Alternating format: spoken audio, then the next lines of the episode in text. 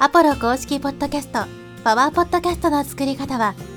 コンテンツで世界を元気に、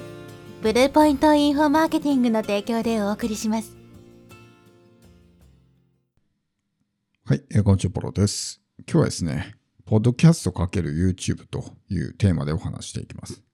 またですね、クロスメディア戦略第3弾ですけども、このポッドキャストと YouTube をですね、上手に掛け合わせて使う方法ですね、お話していきます。最近ですね、僕の YouTube チャンネルで、このポッドキャストのね、まあメインチャンネルもしくはサブチャンネルの音源をアップロードすることが増えたと思うんですけど、まあこのポッドキャストをですね、まあ YouTube に上手にこう使い回しをするというか、ちゃんと意図があってやってるんですけど、なんでそういうふうにしてるのかってことからね、まず最初にお伝えしていきます。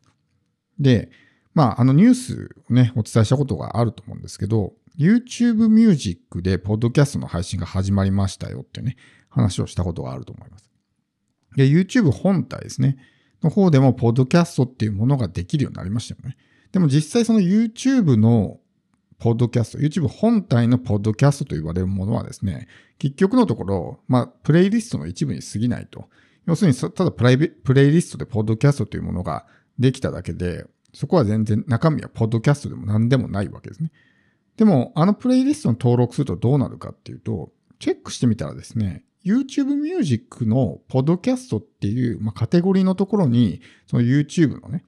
そのポッドキャストのカテゴリーに入れたものが表示されてるわけですよ。要するに YouTube でそういうポッドキャストをね、まあ登録することによって、YouTube Music のリスナーにもリーチできると。ちなみに YouTube は RSS フィードを採用するっていうね、まあ今年の年末ぐらいに採用するっていう話が出てるんで、なので、まあ、ゆくゆくはね、RSS フィード貼るだけみたいな感じになると思うんですけど、現状は基本的にもう、この、ただ YouTube で上げてる動画を、ポッドキャストっていう、まあ、プレイリストに登録するだけみたいな感じになってるんですけど、それをやったらですね、YouTube Music の方にも自分の動画が表示されるようになるんで、そこからリスナーとね、つながることができたり、YouTube だけだったら YouTube Music を聞いてるリスナーには、こうね、リーチできない可能性がありますよね。でもこの YouTube Music っていうものを聞いてる人たちっていうのは、やっぱり、こう、音楽聴いたりとかね、基本的に何か聴こうと思って使っているユーザーが多いと思うんで、わざわざ動画見たかったらおそらく YouTube の方を最初から行くと思うんですよ。だから、そういう人たちにはやっぱり音声のみの方が逆にね、喜んでもらいたいっていうのはあるんで、だからこう YouTube の方にこのポッドキャストの音声を上げてるわけですね。で、僕がその YouTube をね、僕の YouTube を見てる人でも、そういうポッドキャストっていうものをやってることを知らない。ポッドキャストの存在を知らない人もいると思うんで、そういう人たちに知ってもらうためにも、このポッドキャストのね、音声を YouTube に上げてるってのもあるわけです。当然再生回数とかクリック率を見ると、一般的な動画よりもやっぱり低いんですけど、でも、そのリテンションレートというか、視聴維持率を見ると決して悪くない。通常の動画と遜色ないぐらい、ちゃんと聞いてる人が多いんで、なので、全く見てもらえない、聞いてもらえないわけではないっていうことですね。なので、まあ、YouTube Music のユーザーにリーチできるっていうのと、まあ、既存のその動画視聴者ですね。にその、ポッドキャストの存在を知ってもらって、あわよくばそこから Apple なり Spotify に来てもらって、自分のチャンネルに登録してもらうっていう狙いがあるわけですね。ただ、この YouTube にポッドキャストの音源をアップするっていうのはいろいろですね、問題があって、一番はですね、そのための動画を作るのがめんどくさいってのがあると思うんです。僕も過去にそういうやり方で、キャンバーとかにね、こう、音源をアップロードして、そこにこうね、あの、ウェーブフォーム、まあこう、オーディオグラムっていうんですけど、あの、音、音声の波形ですよね。ああいう、まあ、動画をくっつけて、それをまあダウンロードして YouTube にアップみたいなことしてたんですけど、そういうふうにするとすごいめんどくさいんですね。だからすごく、まあ、費用対効果が悪いというか、そこまで時間かけてやったのにあんまり反応が出ないみたいな感じになると、効率が悪いんですよね。でも最近は、そんなこと一切してなくて、ほぼ時間を使わずに、YouTube に、そのね、動画をアップしている。動画というか、その、ポッドキャストの音源、このメインチャンネル、もしくはセカンドチャンネルで公開している音声を YouTube にそのままね、ほぼ時間を使わずにアップしています。一つのやり方は、まあ、このサブチャンネルのみですけど、ポッドビーンを使ってるんで、ポッドビーンにはその YouTube に配信するみたいな機能があるんで、そのポッドビーンで上げたやつが自動的に YouTube で公開されるっていうのがありますし、あとは専用のツールを使うっていうのがあるんですね。僕が使ってるのはヘッドライナーというもので、無料で使えるんですけど、このヘッドライナーを使えばですね、本当に簡単にね、えー YouTube にアップロードすることができると。なので、YouTube ちょっとハードルが高いなって人は、ね、ぜひこの、まあ、ポッドキャストの音源をアップするだけでも、やらないよりはやった方がマシですから。だったら、そんな手間かかんないんだったら、そういうね、ヘッドライナーとか使って、そのね、まあ、ポッドキャストの音声をそのまま YouTube に公開。ヘッドライナー使うと、このチャンネルアート、番組のチャンネルアートとタイトルとかね、自動で画面に表示してくれて、あとそのオーディオグラムをね、出してくれたりとかするんで。まあ概要欄にリンク貼っておくんでね、興味ある人は、まあ、海外ツールなんで、ちょっと英語とかね、表記になっちゃいますけど、この、まあ、ヘッドライナーっていうツール、もしくは Wave っていうツールもあるんですね。WAVV ですね。VVE ですね。Wave っていう、これもまあオーディオグラムを作るための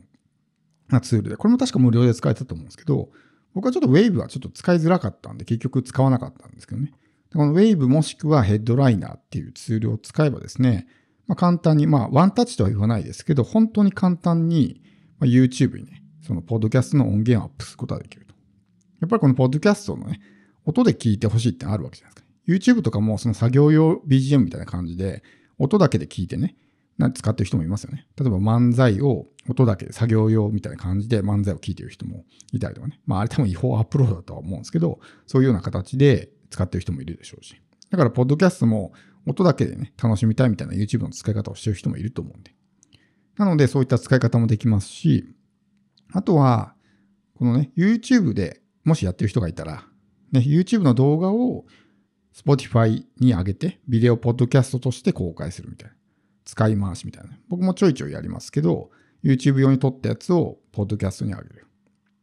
ただこれに関しては、やっぱりその、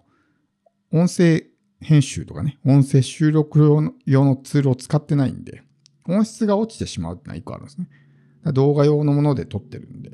通常のポッドキャストに比べると音質が落ちてしまう。そして基本的にビデオポッドキャストってのは Spotify でしか見れないので、それ以外の、まあ、えー、アプリで聞いてる人たちには、あんまりメリットがないというかね、単純に音質が悪いとかっていうふうになるわけですけど、まあ、こうネタが切れた時とかね、なんか発信するネタが思いつかない時は、そういう YouTube の動画を引っ張ってきて、ビデオポッドキャストで公開すると。っていう方法もありますよね。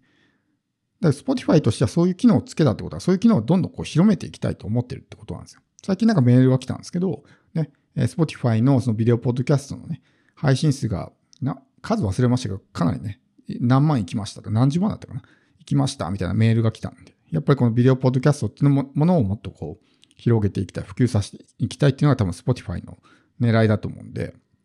そういうとこに上げとくと、まあより、なんていうんですかね、こう、プラットフォームが味方してくれるというか、Facebook とか Instagram のリールと一緒ですよ。Facebook、Instagram はリールっていう機能をどんどん広めたいから、リールをね、上げると、より拡散してくれやすくなったりしますよね。だそういう新機能とかっていうのは、プラットフォーム側としてはたくさんの人に使ってほしいから、そういうものを上げると何かしらの恩恵が得られたりとかってあるんで、そういうま YouTube の動画で使えそうなものを、ポッドキャストをね、ビデオポッドキャストとしてアップロードする。そうすると、まあ、ね、わざわざ収録し直す必要もないんで、手間が省けるっていうのもありますしね。YouTube でせっかくいい話したんだから、それをそのまま、ポッドキャストでね、使いたいみたいな時もあると思うんですよ。まあそういう時にもね、すごくいいと思うんで。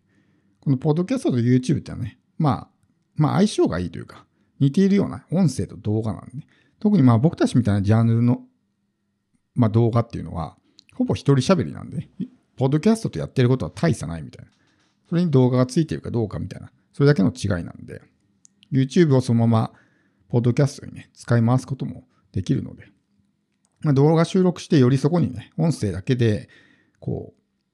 う、音質を上げていきたいんだったら、音声ファイルだけ切り離してね、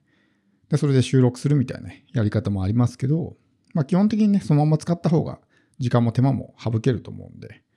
まあそういうような形でクロスメディアにしていく。ポッドキャストを YouTube に上げる。YouTube をポッドキャストに使うみたいな。まあそういったこともできるのよね。